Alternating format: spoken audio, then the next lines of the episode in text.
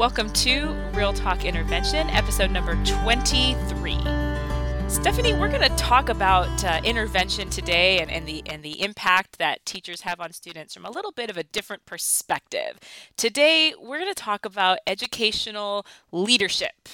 I think uh, educational leadership is a topic that brings out opinions in a lot of teachers. Yeah. I mean, I don't know. I think when I think about educational leaders, I think a lot of what it comes down to is I think everyone kind of agrees that teaching is kind of a passion project, it's a calling, and a lot of us feel like there's just no way that we could ever leave the classroom. So I think teachers you know don't really take seriously the possibility of anyone actually leaving the classroom. I feel like I hear all the time that like you know, it's like if you were a real teacher, if you really had the you passion, wouldn't have left. You wouldn't have left. You wouldn't have, have Yeah. moved on. Yeah, the idea is if you were supposed to be a teacher, then you're a teacher, and that some people actually get into teaching just so they can Right. use it as a stepping stone to the next level. But actually, i mean, educational leadership, it's a really crucial piece of what's going on in our schools, what's going on with our intervention students. I mean, the decisions that our leadership makes impacts our resources that I get. It impacts my teaching practice, which of course changes my students' lives dramatically. So, you know, I've been thinking a lot lately about like what makes a good educational leader? What do teachers want in an educational leader? And should you, podcast listener, and you, Stephanie Garcia, should you be an educational leader? I think there's also a wider conversation going on nationally about leadership roles for women um, and what they're doing in our country, whether they be producing movies or heading up Fortune 500 companies or acting as superintendents of our districts. You know, there's a lot of information out there that shows that women do not have a place at the table when it comes to leadership in any of these areas. Who are the leaders in the education field? While women make up 76% of our teachers in our schools, 52% of our principals are women. And when it comes to superintendents, that's even worse. Um, that looks like right now 24% of our nation's superintendents are women. Also, this is important to uh, note that females tend to be in superintendent positions at higher age ranges and come with much more experience than the men. And then, one final piece of information the men are still out earning the women as superintendents in four out of five income district levels. You've got education. It's historically a female dominated industry. It's been women, it's always been women. It's been one of the few jobs that women could ever get. And the higher up you go in the leadership structure, the less and less women there are leading us. The gender gap problem exists in education as it exists everywhere else, but personally, I'm even more appalled because of how feminine our profession has been historically. And I, in fact, I'm willing to guarantee that the percentage of female leaders even being as high as they are, I- I'm willing to bet that's a very recent development. A lot of the data that we have is from somewhere between 2012 and 2016. If you look back in just as early as 2000, only 13% of our superintendents were women. So in 17 years, we've only had an 8% growth in the number of female superintendents, which is actually pretty big if you look at historically, but it's it's definitely not where we need to be as a profession. Absolutely. It's just not right. I think we talk a lot about equity and fairness, and we talk about demographic lines with standardized tests. And I think the fact is, you as a woman, you need to reconsider and you need to look at educational leadership not as a giving up or a leaving behind your students, but as something really crucial, really critical that you need to do because we've got to have the representation of women at the top. And, and frankly, Stephanie, we've got to have the representation of men in the classroom. So we've got to move out of the classroom and give up those seats so that men can take those seats in the classroom so that we are getting a fair and balanced view of what's going on. We often talk about why aren't our boys doing as well as our girls? Could it be that they don't see anybody great that's like them? Males consistently lag behind females in school. That is such a great point. I think it's very obvious that there's a problem in education when you look at the fact that we're a female dominated field. But this is a problem that goes across the board, you know, from everything from the sexual harassment lawsuits that are coming out and the accusations against politicians and, and Hollywood. And we've got what is it only like 20% of our of our senate is actually female right now whereas females are account for what 53% of our population mm-hmm. so we're just we're under we're underrepresented in all facets of leadership i think 5% of fortune 500 companies have a female ceo mm-hmm how are we supposed to have a voice if we can't even get to the table? Well, and what I think is is kind of unique in the conversation about how women take on leadership roles is not a new conversation. But I think there is a particular challenge when you're a woman trying to rise to leadership positions in education. If you're trying to rise to the CEO position of a Fortune 500 company, your work environment is not going to be so predominantly female the way your work environment is in education. When you're a woman in education, you are overwhelmingly surrounded by, by women. So the traits and behaviors that you are cultivating at work are going to be these female rewarded behaviors. Nurturing. Yes, which is true. I mean, it's true of, for women in general across every echelon. But for us, your behaviors that you're cultivating, they're going to move you only to the certain point where all of a sudden it just becomes really overwhelmingly male. The, the gap just switches so completely, and we haven't really had a chance to practice any of the traits that the business world consistently tells women are the traits that they need to use to get ahead. Right. We're not really getting that. When you're looking at what the what the business world is telling females, there's there's a lot of research out there, and they've looked at people, they've looked at headhunters, chief executives, business school deans, human resources professionals, and all of them have laid out exactly what it is about females that get in the way of leadership positions. They're saying that women are often seen as dependable but not very visionary. Women are less comfortable with self-promotion. They more they're more likely to be criticized when they try to grab that spotlight, while men still remain threatened by assertive women. Also, women aren't socialized to be competitive unapologetically, and they're also discouraged to drop out along the way. And this is what's interesting too, Sarah. They are also disproportionately penalized for the small mistakes that they make. And then finally, you've got a group of people that can't really get into the positions because they don't have the social capital. So the men are going to the bars, the men are going to the the golf clubs. You know, we've even got a vice president who said that he doesn't want to do anything with a female because he's afraid that it's going to look bad. So we can't even cultivate those social relationships that are going to help us get ahead. Consider the world of education. Like if I'm moving through a business environment, you know, kind of like at the bottom, maybe it's a little more 50-50. Then maybe I move into a middle manager role, and maybe it's a little more male skewed. But so it's like it's like I'm moving incrementally through through the male dominated world in education, where's my middle management role where I get to learn how to interact in a male power structure? I'm on my campus and I'm surrounded by women and female behaviors are being are being valued. I'm just going to keep doing those things because those traits are going to be helping me. But then all of a sudden, there's not like these middle manager roles. So maybe I do become department head, or maybe I do become like a district leadership person. Maybe that's a middle management position that I could have. But when I want to get to being the person who's guiding the ship, I want to be a principal, I want to be a superintendent, wham, it's all of a sudden, it's male world. And all of the traits that the business world tells us that men value, I've been doing really well not doing those things things because I've been in female world. How am I ever going to impress right. the men and make them take me seriously when I have been not practicing those behaviors as I move up whatever version of the career ladder education has? Now, Stephanie, this is where I want to call some attention to this book that I was given by an educational consultant. I will link to this book in the blog post. It's uh, by Adam Grant. It's a leadership book. It's not an educational leadership book, it is a business leadership book. But I think the reason that the consultant was passing it out is because it takes a very different look at what it takes to be a leader in business that is different than all the traits that you and I have just kind of been, been articulating, right? So the book is called Givers and Takers. And you know you can read the book. You can go watch adam grant's ted talks. Um, it's very interesting. He's a researcher and he's done a lot of research on who gets ahead in the world. And I'll, I'll summarize it for you briefly stephanie. He defines people into three broad categories givers takers and matchers So a matcher is the majority of us, and these are people who, if I'm in a relationship where people are treating me well, I return the favor. I treat them well. If I'm in a relationship where I'm not being treated well, I return the favor. I do not treat them well. It's an eye for an eye kind of thing. Then there are takers, which are people that take credit for other people's work. You can recognize a taker because they will only ever help someone who is above them in the power structure. They will never help anyone who can't do anything for them back.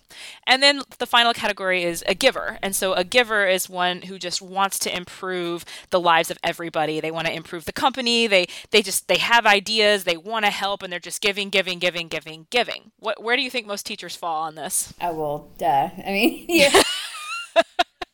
I mean, we're yes. givers, right? I mean, that's literally why we have a female dominated education system because not only does it require us to be a giver to our students, it's like societally determined that we must be givers too. Like we're the only profession that's going to be told, "Well, don't you want to work for 15 hours after after school stops because you know you love the kids yes. so much? Don't you want to give them all that time that's and attention because they deserve it, point. you know? Oh, we're not going to pay you." that's a great point. You're so right. we're socially conditioned to be givers as females, but then we are that is reinforced so in this right. field. So right. Absolutely reinforced. Adam Grant's thesis, which I think might be one that you're not necessarily expecting, you might think that the takers might do the best. You might think, well, those takers are just going to come yeah. along and they're just going to stab everybody in the back and they're going to get to the top. And and it is true. Takers do very well. But what he found is givers were both the most successful people in the company and the most unsuccessful takers tended to go straight to the top and then sort of crash and burn. I mean, you can imagine like the Bernie Madoffs of the world, right? Yeah. So people that they rise meteorically and then it just all falls apart on them. So while the taker strategy may be very successful in the short term, in the long term, people always figure you out. So what causes the givers to be the most successful and the most unsuccessful? Well, his point was basically a lot of it depends on the environment that the givers are in. If you're a giver in a surrounded by takers, then you're going to just end up being stabbed in the back and you're never going to make it and you're either going to get burned out or you're going to quit. But if you're a giver in the right environment, doing the right things with the right people, being an altruistic person is is the most successful strategy that you can take. The book is written with the idea that being a giver is sort of a strategy that you can use. You become more altruistic. And in the book, it's filled with uh, examples of lawyers and, and businessmen and Fortune 500 companies and entrepreneurs and how they give things away for free and then end up becoming really successful because of, I think, if you want to put too fine a point on it, because of most people's tendency to want to match, okay. then they end up becoming very, very successful. So I was given this book in um, in a training and to, about educational leadership, and I, Stephanie, I just I had to pause because my first thought was like you. Most teachers are givers. Most teachers are females. For example, Stephanie, one of the chapters in the book is called "The Power of Powerless Communication." Okay. What is what is powerless communication? you have two strategies when you communicate. You can be dominant or you can use prestige. And dominance, he said, you know, that's being aggressive and assertive, like at the common sales technique that you would imagine. And then prestige is, of course, being an expert. But what he said was that these assertive, aggressive sales techniques that every salesman I've ever encountered in my life uses, actually is not the best way to go. He said the best way to sell things is to kind of make yourself appear vulnerable, make yourself appear weak, and to talk as if you're not sure. So like, oh, well, I have this idea, but I don't, I don't really know. I'm not really sure if this would work. What would you think? I've got this thought process. Whoa. And he gave example after example after example of salesmen and lawyers and business people. And Stephanie, I just got to tell you, not one single one of those people was female. Well, of course. If a female was to act unsure of herself, they would discount what she was saying and then would roll right over her. If a man does, it's a surprising thing, so you feel like you can trust him more. I felt the same way. I, Stephanie, I've read many books about leadership for women. I've gone to, I follow many blogs of entrepreneurial women, and yes. we've all read, I mean, Sheryl Sandberg's Lean In. I mean, the number one thing that women are told about communication is that it is this exact type of powerless, vulnerable communication that holds us back at work. But now here's a book telling us the exact opposite, telling us that the most successful men are the men who use powerless communication, are the men who appear vulnerable, who are, I'll, I'll just say it, who are all the things that I typically associate with women So what is this, Stephanie? What is going on here? What is this? What is this? What do I do? And as a and I, I guess when I thought about this, I said to myself, this is a catch 22 for education. Yeah. Because this giver strategy, I have no doubt that it is very successful. And I bet you it's even more successful in education than it would be anywhere else. Yes. Because we are so female dominated. This giver strategy is going to make us the best teacher, the best teacher, the best coworker, the best department head. The best superintendent. But are we ever going to get there? Is it true? Is what every other woman has been telling us, which is our vulnerable communication is our weakness, are we ever going to get to the superintendent role if we continue to follow this advice? I think that women are pretty used to mixed messages at this point. You know, be assertive, but, you know, be nice. And th- this feels like, again, like we're trying to morph men into doing something against mm-hmm. their their mm-hmm. characteristics and why can't we just as a group realize that we probably need both types of people to be effective right. we need a mix right. Well, that's what that book sounded like to me. To me, it seemed like a book written to men to encourage them to be more female. I feel like I can say, looking at education, looking at the imbalance of our power structure, and the fact that we don't have any female superintendents and we don't have enough female principals, it seems to me like the giver strategy probably isn't getting you there in the educational leadership setting. Yeah. Because we know teachers are giving, we know that's our nature.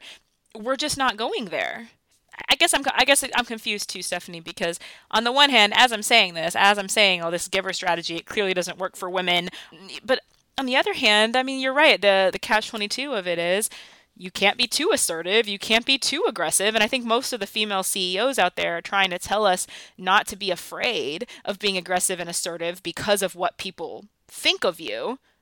But on the other hand, if you are in a giver dominated environment like education, the men who are the leaders, they're used to a giver environment. Mm. So an mm. assertive, aggressive woman is going to stand out even more in an education environment as being even more unusual and more of a threat than a man who's kind of used to women playing the business game. Wow. So I don't know. I don't know what my I don't know. I don't know what my conclusion is here, other than to say maybe this book was the right book because maybe in education women shouldn't be following the be aggressive, be assertive. Maybe women in education who want to be leaders shouldn't be doing that. Maybe we shouldn't be trying to get a seat at the table the way that men do. Okay, you've got these books that are telling me you should be altruistic and it, it's very strange to me because personality tends to be a little bit more fixed than that. So, like, how do you just become altruistic? Or how do you just become more giving? How do you totally change your personality? Like, if you're a grumpy person, how does that happen? Like, I understand learning these strategies, but the, the advice you do tend to hear over and over again is you do need to be your your own authentic self because i mean you know you're right too like if you want something and you can't fake it forever. You're not going to be able to fake who you are forever. I would love to be able to say that that who I am is is very flowery and very sweet and kind and I think I am very giving but I do also tend to be very opinionated and I don't really shy away from having that opinion known. Oh, really? A person who would have a podcast and put it on the internet all about their opinions doesn't shy away yeah. from having their opinions known? yeah. I'm, sometimes i feel like that's a negative in in this position. I feel like and i always feel like i'm having to kind of pull it back a little bit or try to change the way i approach something. And and it's hard. It's exhausting. I think a lot of our listeners do feel that way because a lot of the people who listen to our podcast don't feel represented by a lot of what's going on maybe in Austin or in education or with you know with yeah. the way that education is going and the opinions about education. So I think a lot of us do feel a little bit nervous about sharing our opinions. And I think a lot of us myself maybe I might think what what do you do if you're trying to get a seat at the table? Do you stand up and aggressively and assertively share that opinion or do you not? Can we have a table that's only filled with one type of person uh, that's that's only addressing one type of need. If you don't have those assertive, opinionated people at the table, how do you identify problems, or do you just sweep those problems under the rug? I mean, I know, and it depends on the district. Some districts need more problem solvers than others because some districts are doing just great, but if if we really want to have like this growth mindset how are we ever going to grow if no one's able to identify those failures that we have so that we can address them we need to find and we need to create environments where you are allowed to be your authentic self and move into the leadership positions where they are going to be most valuable. Every district has different needs. So depending on who you are and who your authentic self is, you know, you you need to find where you where you fit in. But I think you shouldn't feel like you shouldn't go after leadership positions because you are too much of a woman, because you are too much of a giver, because you can't do those aggressive, assertive things that the female business books tell you to do. Adam Grant is telling you that those things are the right things to do. And I'm kind of feeling like maybe they really are, particularly in education. If these are the right things to do for the shark infested waters of Fortune 500 companies, they are probably the right things to do in education even more so because our environment is already so giving. Can you imagine if, if in the business world that is currently so focused on you know, dog eat dog. Could you imagine the, the renaissance that we would have in, in, in politics and in business if we were to have a little bit more of that giving teacher attitude up there in leadership? I mean, wow, if everything wasn't focused on the bottom line and getting mine. Yeah, right. So I mean, I don't know if the if the advice for women as we try to consider moving up the educational ladder, I don't know if the advice for us is to necessarily follow those uh those business books. But I do think Adam Grant you need to put some women in your book because one problem I do have with the book, and I will admit, none of the examples in the book are female. Oh All my of gosh, his examples really? of people being successful with this strategy are men. So, do you think that that says something about the strategy or about how there's so few women in leadership positions? I mean, maybe the women who are in power, they don't they don't utilize that strategy because it's not effective for them. I mean, that's another very possible viable option. Wow. I don't know. Wow. I, I, think, Stephanie, what we really want to take away from this is if you're a woman in the classroom and you're feeling like you want to make more of a difference in your district, in your class, in the state of Texas, consider educational leadership. Your administrators have a huge impact on what we do in the classroom every day. They do impact your life. They do impact your students' lives. And there's a lot of us out there who need to be rushing out and and getting a seat at that table. Just like there's a lot of women out there right now who are running for office who've never done it before. We've got to do the exact same thing. You've got a lot of people out there who are saying, you know, the way this is working is not working for me. So I want to be able to be a part of that that change. I think I think the point is go out there and get your superintendent certificate. Stop it. Yeah. Go do it right now.